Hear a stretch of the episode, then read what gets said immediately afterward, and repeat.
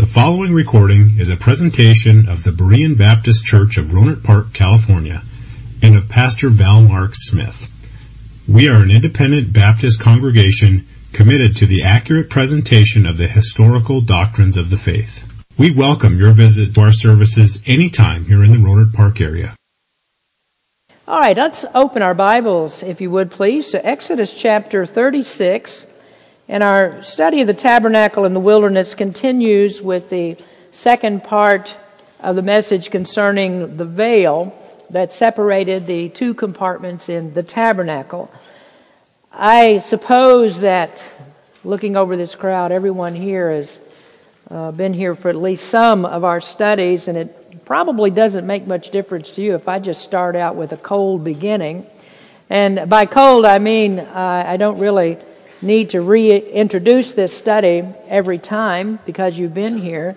You know much of the background material that's got us where we are. So I, I may not need to warm you up for the message. I mentioned last week that most Christians know little to nothing about the worship of the tabernacle. And if you are a Bible reader, you know this is one of the uh, sections of scripture that people just kind of hurry over to get to the exciting, more familiar parts. And there aren't too many Bible readers that stop to consider why this part is in the scriptures.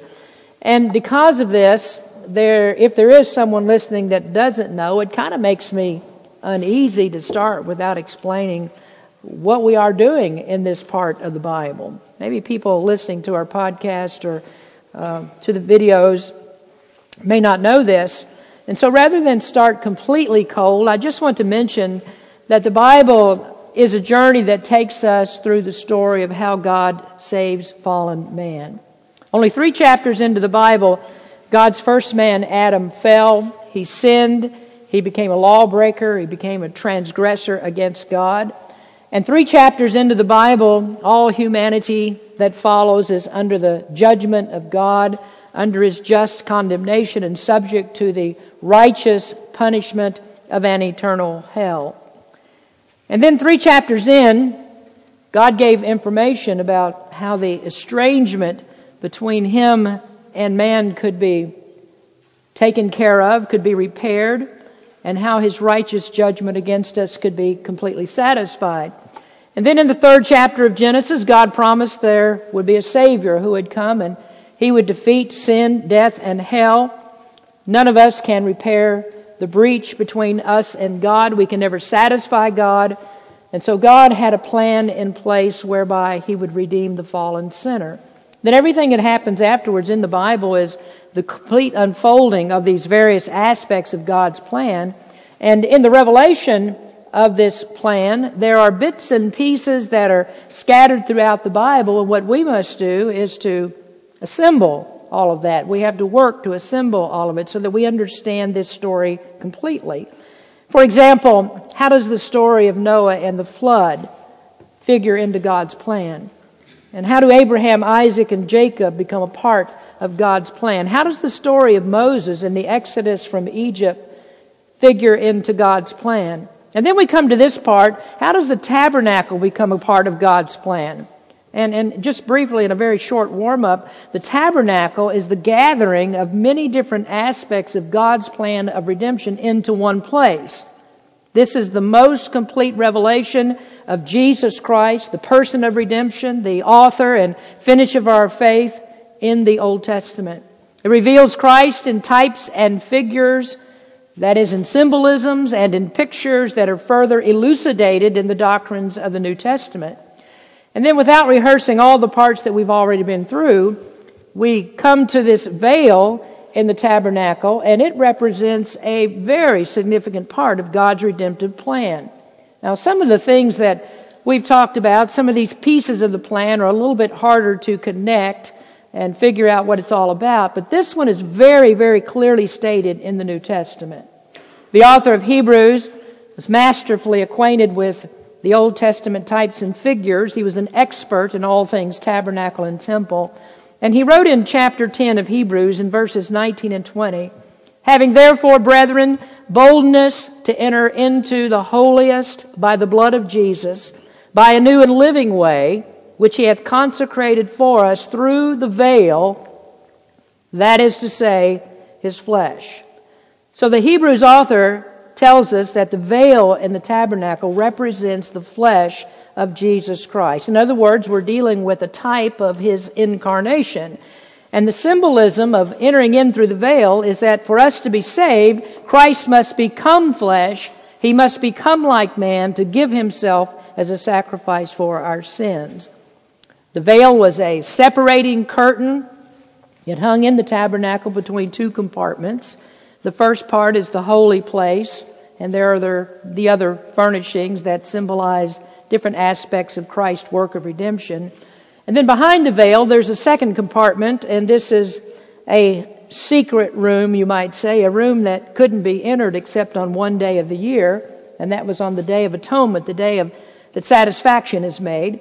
Behind the veil, there's the mercy seat. That's where God's presence was seen in a brilliant light that was called the Shekinah.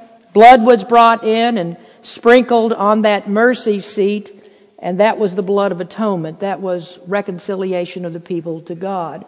And so when Hebrews says in this verse that we can go into the holiest of all, it, its symbolism here means this room where there is the presence of God. And to get into that room, we must pass through the veil, or in a type and a figure, we must go through the human sacrifice that is through Christ, the Son of God, who came in the flesh to die for us. And very simply, that's how the symbolisms of the tabernacle work. They represent facts about Christ and what he would do when he came from heaven, when he was born in a manger, lived a perfect life, demonstrated perfect obedience to his Father, then was crucified, died, was buried, and then rose from the dead.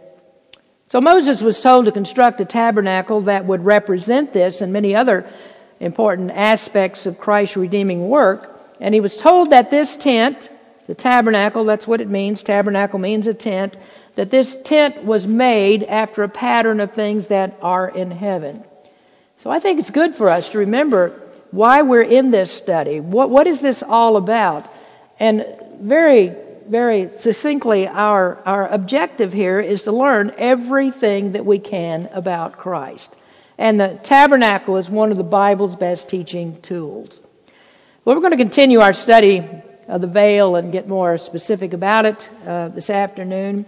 This veil separates the two compartments, and I want to show you that picture again that we used the last time, and you can look at that as we uh, consider and read this command to make this veil. Exodus 36, verse number 35. And he made a veil of blue and purple and scarlet and fine twined linen. With cherubims made he it of cunning work. And he made thereunto four pillars of acacia wood and overlaid them with gold. Their hooks were of gold. And he cast for them four sockets of silver. In the last message, we began by considering the coloration of the veil. This veil is a fine linen curtain made of the colors of blue and purple and scarlet. And I mentioned that our picture really doesn't do that justice because it was expertly woven by the finest craftsmen. The colors are the typical ones that were used throughout the tabernacle, and each of those colors has special meaning, and you can research other sermons to find out the meaning of those colors. But the last time we did spend a good amount of space to discuss just one color, and that's the color blue. Blue represents heaven, and heaven is the place that the Son of God came from. And blue was a popular color for Israelites because God said every person is commanded to wear blue. Sewn into their garments was a blue band that ran around the hem. And that band was always there to remind them that they were servants of the God of heaven. And we, and we looked at this to remark that the blue in the veil represents the duty of man. It was the, the duty, and by extension of the type, it is our duty to obey and to serve the God of heaven. That blue is a symbol of obedience uh, to the commandments, and they show that we are a people that are separated to the service of the one true living God. Israel was a different people. They served a different God than those nations that were around them. Their worship was different. Their clothing was different. Their morality was different. And they showed these distinctions by such things as a blue border in their clothing, and that said they were sanctified and holy to God. God made these laws for them. The laws were strict. Obedience was required. The best Israelite did not and could not keep them perfectly because they're sinners just like us. And so they had to turn to God and ask for forgiveness. They had to make blood sacrifices to show that life must be given to, to uh, cover up their imperfections. Hebrews says the life of Christ is represented in the veil. And our duty to God is pictured in the veil. And likewise, um, this perfect, the perfect duty that's required is shown in the necessity of Christ's incarnation and the shedding of his blood to satisfy God for our sins. Now, I'd like for us to, to go on from there to see the corollary in the colors. As, as men, Israel wore blue. That's because of the duty of obedience. But also in the blue, there is the reason for obedience. Jesus was a man, but he was a unique man. He was not a man whose origins were in this earth. He was blue. That is, he was God from heaven. So in this veil that represents flesh, the blue also shows us a reminder of the deity of Christ. Now, with this blue, there's another reminder of the holiness and the perfections of Christ. Woven into the veil are cherubim. Sewn into it are cherubim. And as the priest approached, priest approached the veil, staring at him are these heavenly creatures that protect the holiness of God. Now, a few months ago, we, we studied the first covering that went over the framework of the golden boards, and that uh, this this first covering made up the ceiling of the tent as well as the uh, you could see that part, and the cherubim were sewn, or cherubim were sewn into that that that top to that ceiling and that was a reminder that the priest, as he went in, he was to be holy as God is holy. But he recognized that he wasn't holy enough for God. And so when he went in, he dared not enter without blood. And I hope you remember from that study of cherubim, uh, we saw that they're in God's throne room. They continually repeat that God is holy, holy, holy. And each of them has four faces that shows the character of God the character of Christ, who is God. Staring at the priest is this holy creature, these holy creatures, angelic beings, whose job it was to, per, to uh, reflect the, the marvelous character of Christ. Uh, each of these cherubim had four faces. One is the face of a man. That showed that Christ was a man, that he came in human flesh. He experienced our trials, he, our temptations, our sorrows, and yet Christ remained perfect in holiness. Each cherub also had the face of a lion. That showed the kingship of Christ, that he's the king of heaven and earth. Each cherub had the face of an ox, and the ox is a beast of burden. An ox is used to work for man, to take the burden off of him. And that's what Christ did. He was brought low and he became the servant of men. Then each cherub had a fourth face. That was the face of an eagle. The eagle's known for its swiftness. It's known for the sharpness of its vision. From lofty perches, an eagle looks down to see the smallest of prey, and then he swoops down to grab the prey. And that eagle eye represents Christ's omniscience, that he knows all, he sees all, he knows everything about us, and there, there are no secrets that are kept from him. And so the priest, as he enters into the tabernacle to perform his duties, from above in the ceiling, there are cherubim that are looking down on him. In front of him at eye level in the veil, there, there are those cherubim that are watching. And the implication is that God sees him. And though he labors in the tabernacle imperfectly, God himself will take care of his reconciliation. God's presence is seen there, known there in the cherubim that are sewn in. Now, stepping a little bit further into the symbolism, we want to consider next the separation of the veil. Now, we've learned that the veil is the way into the Holy of Holies, but as it hangs in the tabernacle, it's also a barrier to going in. It's the division between the two compartments.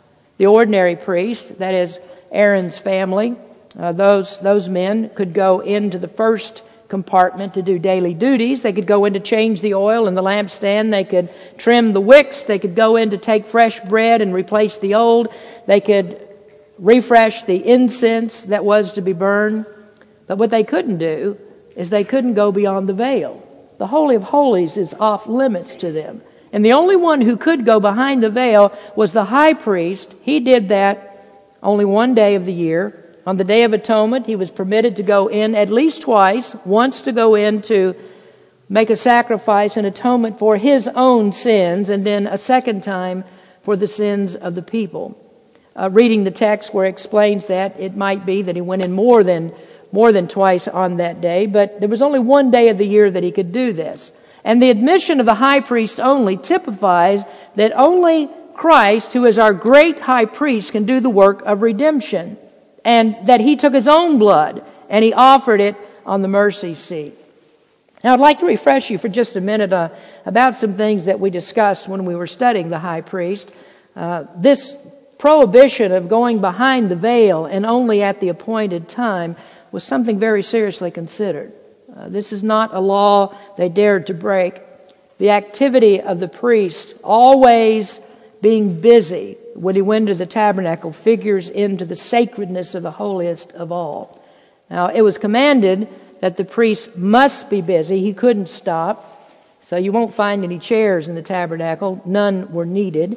The priest couldn't sit down. He had to keep moving. That was to show that he was busy. And God said if the, if the priest stops, he'll be struck dead.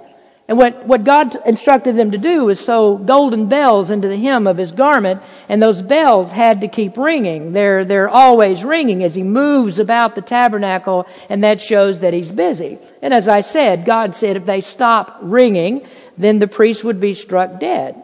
And what are they to do with the dead priest? Well, how are they going to get him out? What, what are they going to do with him? Well, it seems the only time the high priest wore this robe that had the bells on it was on the Day of Atonement. And that's when he would go in to do all the interior work, all the things that he did on the Day of Atonement. Then he would change his clothes. He would change out of those clothes that had the, the beautiful colors and he put on a simple white type of clothing. And then he would go behind the veil to sprinkle the blood on the mercy seat. But what if he stopped moving before then? What if those bells stopped ringing? What if he died there?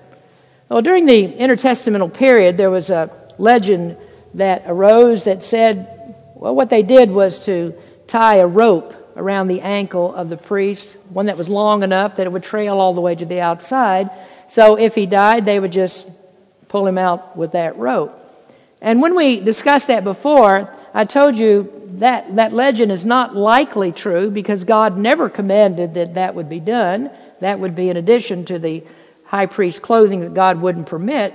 But the fact that there was such a legend shows how serious they were about obeying this command. They were to stay out. So this veil becomes a very ominous barrier. Only inches away through this curtain is the mysterious glory of God. Only about a maybe a third of a step away from them, there is God's presence, but they dared not go in because God is too holy. On the Mount of Transfiguration, Jesus peeled back the thin layer of flesh, you might say, and underneath there was the brilliance of God's glory. What does the veil say about separation? Well, first, it shows us that man is shut out of heaven. Now let's go back to these cherubim for just a minute. These are mighty angels that keep defilement away from God. Sin keeps us out of God's presence. And when Adam sinned, God put him out of the garden. And you know the story, how he placed cherubim with a flaming sword that guard the entrance.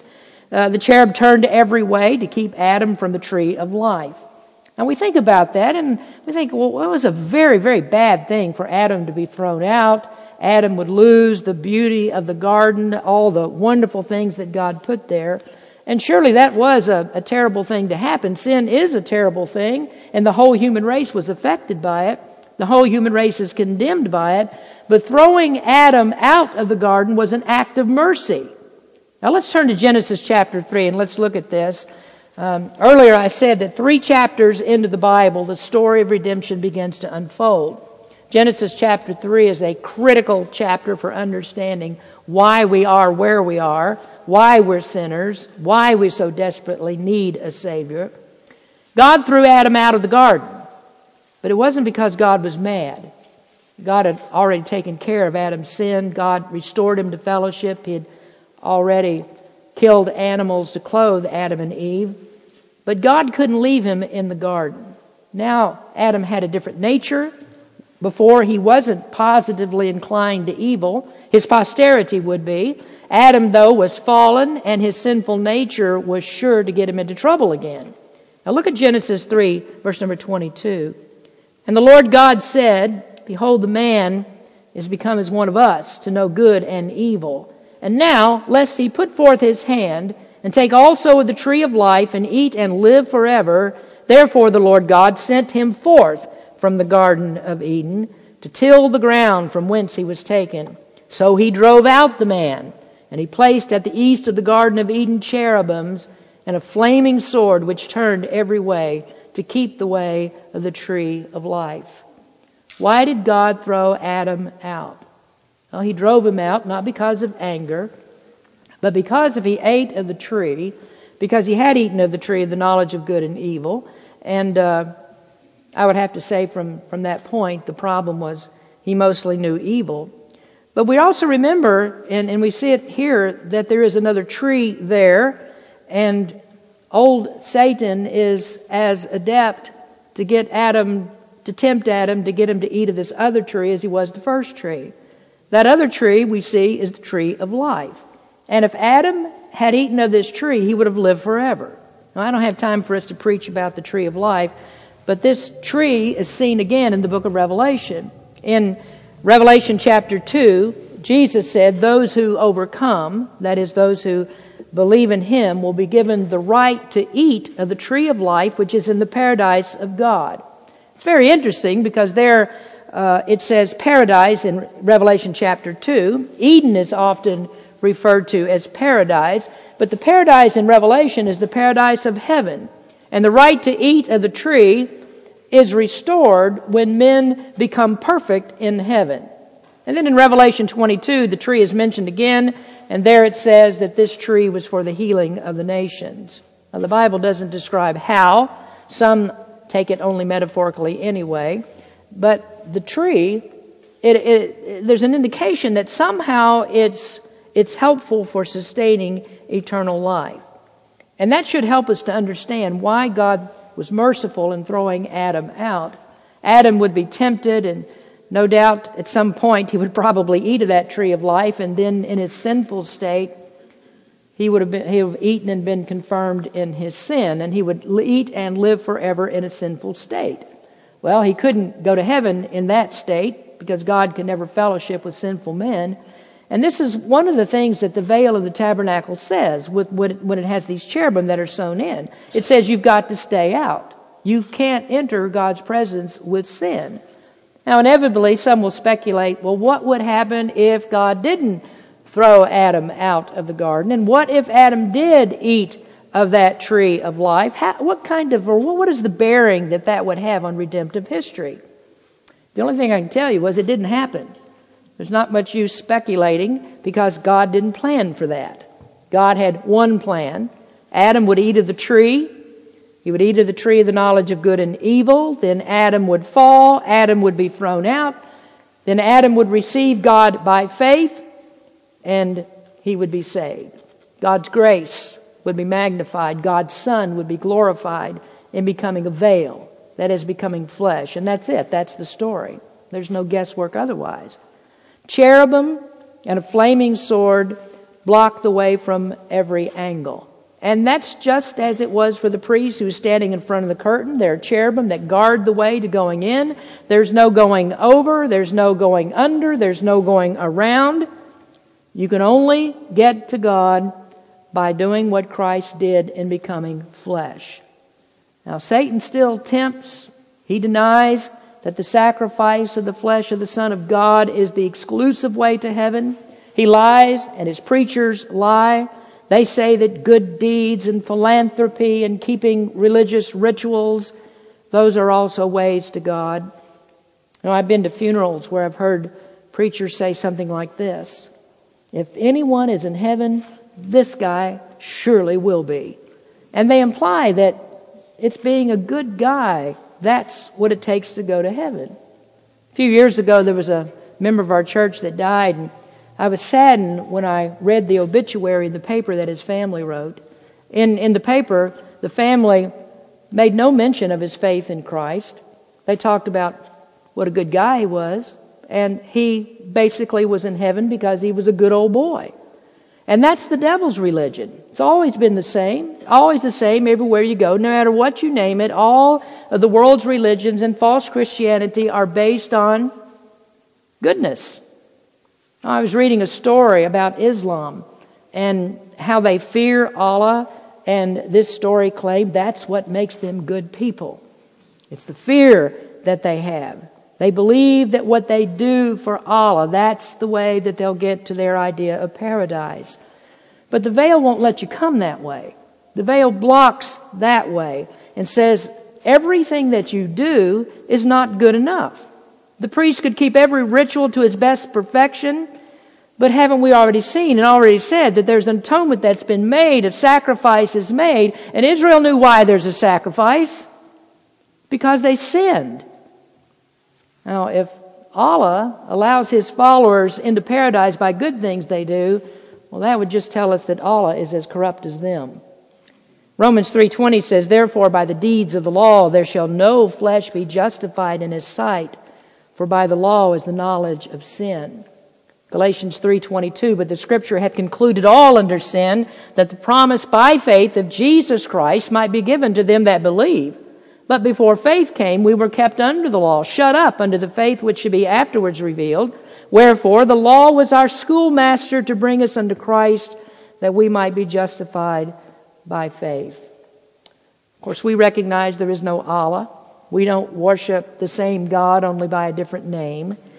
There's no paradise for the non existent Allah or his followers or any religion that depends on unrighteous humans becoming righteous by their own power. So the law the priest practiced would never get him behind that veil. His imperfections caused him to plead for the mercy of God and then to believe and be justified only by faith.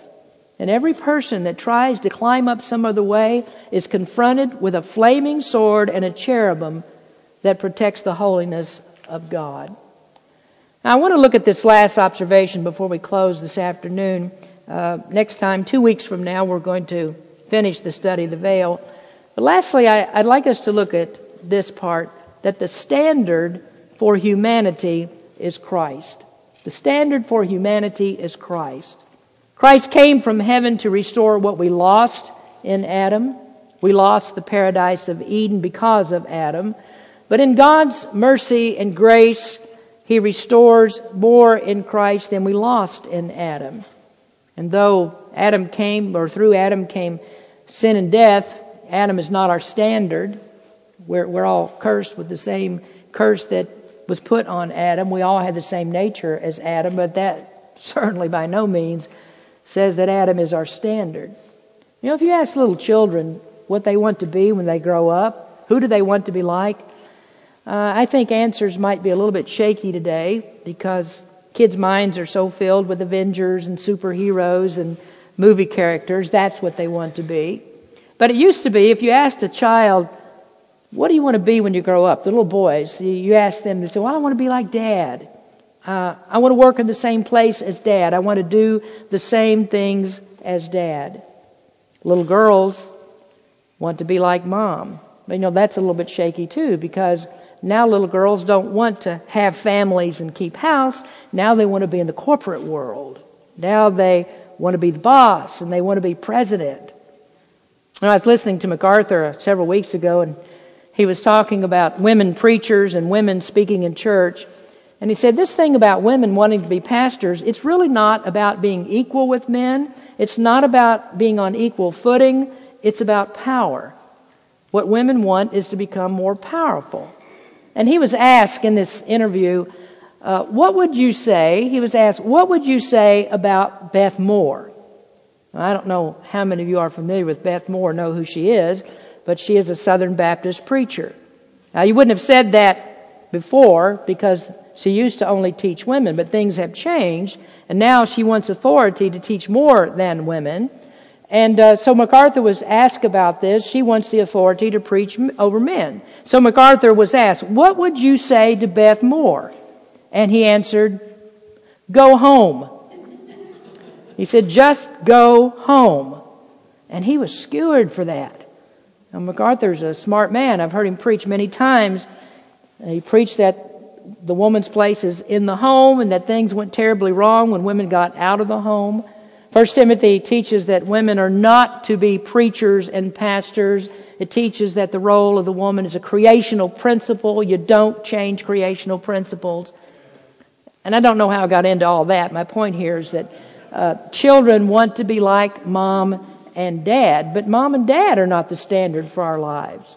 But I would say this that if mom and dad are good, godly believers in Jesus Christ, then mom and dad can say the same as Paul follow me as I follow Christ. Because ultimately, the one followed then is Christ. Now, here, here's the problem, and it just keeps ringing true in the pictures that we're describing this afternoon. Colossians 2 9 says, For in him, that is, in Jesus Christ, dwelleth all the fullness of the Godhead, what? Bodily. In him dwells all the fullness of the Godhead bodily. Do you get this? That is, in his flesh, Jesus Christ was all the fullness of the Godhead. He never gave up being the Almighty God when He came to this earth. And the standard by which we must live is Jesus Christ, and He is God. And folks, that is a high standard. That's the highest standard anyone can live by, the highest standard that could ever be attained. And you think for a minute about Jesus' interview with Nicodemus. Nicodemus was a man that lived by a high standard. He was a doctor of the law. He was a, a, member of the Sanhedrin, which was the highest Jewish council. He was on the court. And like the rest of the Pharisees, especially those in that position, they were thought to be the holiest, the most righteous men of all. But in this conversation that Jesus had with Nicodemus, he told him that wasn't enough. His righteousness and holiness wasn't enough. That before he could get to God, there were two things that he needed. He needed the work of God in him, and he needed the work of God for him. He needed to be born again. His natural birth in Adam, that wasn't enough. Before a person can see the kingdom of God, Jesus said, You must be born again. And we talked about that in form class a few weeks ago. We mentioned some of that this morning. To see, uh, in John chapter 3, to see means to have faith and being born again comes before faith. That is, God has to work in you before you can see. That is, have faith in Him. But that wasn't all that, that Nicodemus needed. That was the work of God in him, being regenerated, being born again. But there's also something else that he said to Nicodemus. That goes on down, and we're down around the 17th verse in that, in that neighborhood. Uh, uh, 13th verse, 14, 15, 16, 17. You know those verses. And Jesus said, The Son of Man must be lifted up.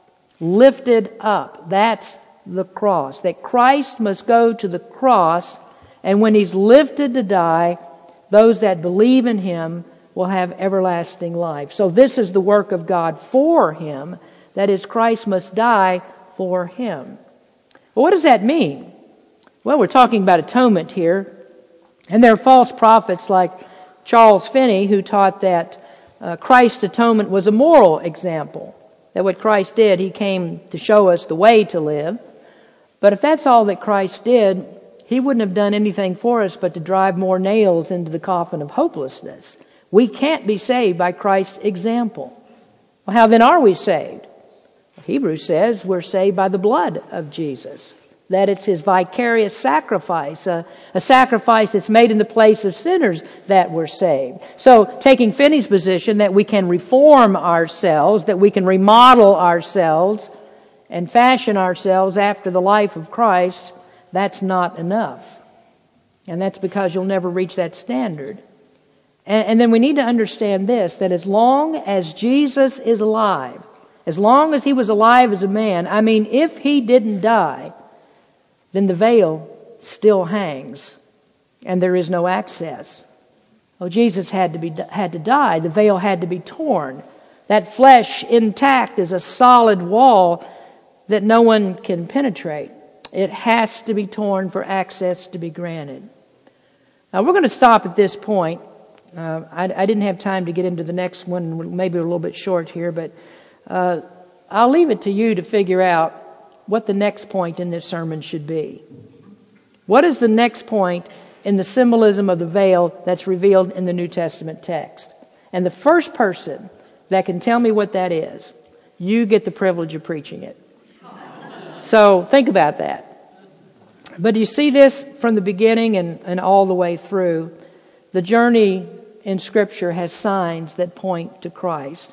The route takes one direction, and that is into the throne room of God in heaven. The signs that we find in Scripture, they always point to Christ. And it just so happens that when we arrive at the tabernacle, it's like coming to a superhighway of information where all the signs show the attractions of Christ. Uh, we head down this avenue and, and this street takes us to the doctrine of justification. And we go down this street over here and here is the doctrine of sanctification. And then we take another street and down that street there's the doctrine of election. Then over here there's another street. That's the doctrine of definite atonement. And the tabernacle happens to be the hub where all these doctrines meet in one place and the doctrines that go out are spokes that go out from Christ. And that, folks, is a marvelous map to study. That journey always leads us back to one place the mercy and the grace of God in Jesus Christ. Blessed be God for Jesus Christ. Let's pray. Heavenly Father, we thank you for our Lord and Savior, the willingness to come to this earth to become flesh, to become like man, to bear all the sins that we have committed against a holy and righteous God. That you sent Jesus to take the punishment that was due us. As we said this morning, the just dying for the unjust. We thank you for Jesus Christ and his flesh, that veil that being torn permits access to the presence of God. And when we recognize what that veil is about, then we understand there's nothing that we could do. There's no goodness in us. There's, we're bound by the law to stay out. And it's what God does, what you do, and what Jesus Christ did that enables us to come into God's presence. Thank you for that, Lord. Thank you for your people tonight and hearing the Word of God. In Jesus' name we pray. Amen. Thank you for listening to this presentation of the Berean Baptist Church of Rohnert Park, California. If you would like further information about our church, please feel free to call us at area code 707-584-7275 or write to us at Berean Baptist Church, 6298 Country Club Drive, Rohnert Park, California, 94928. Additionally, you may visit us on the World Wide Web at www.bbaptist.org.